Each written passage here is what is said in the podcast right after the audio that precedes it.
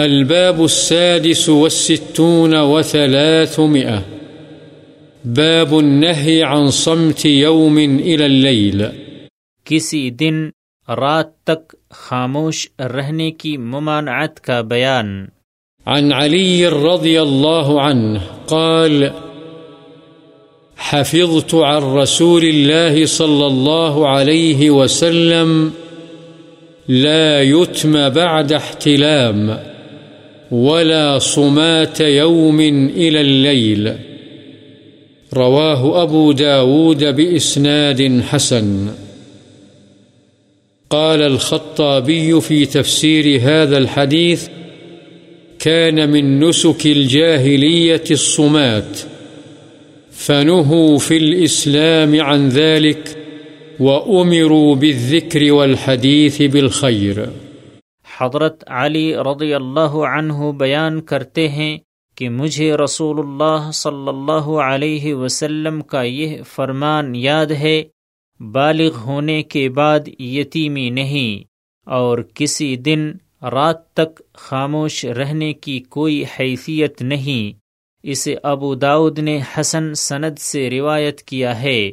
امام خطابی اس حدیث کی شرح میں فرماتے ہیں کی جاہلیت کی عبادات میں خاموش رہنا بھی تھا، چنانچہ اسلام میں اس سے منع کر دیا گیا اور حکم دیا گیا کہ خاموشی کی بجائے اللہ کا ذکر اور بھلائی کی بات کرو. وعن قیس بن ابی حازم قال دخل ابو بکر الصدیق رضی اللہ عنہ علی امرأة من احمس يقال لها زينب، فرآها لا تتكلم، فقال: ما لها لا تتكلم؟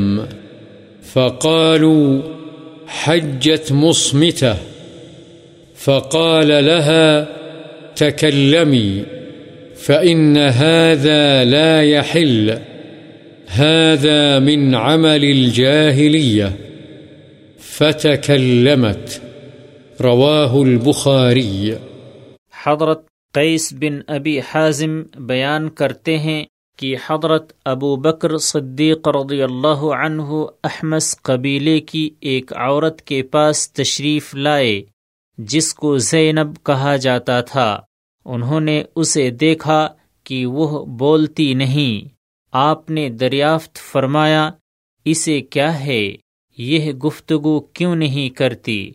انہوں نے بتلایا: اس نے خاموش رہنے کا ارادہ کیا ہے. آپ نے اس سے فرمایا: بات چیت کر، اس لیے کہ یہ خاموشی جائز نہیں، یہ جاہلیت کا عمل ہے. چنانچہ اس نے بولنا چالنا شروع کر دیا. بخاری.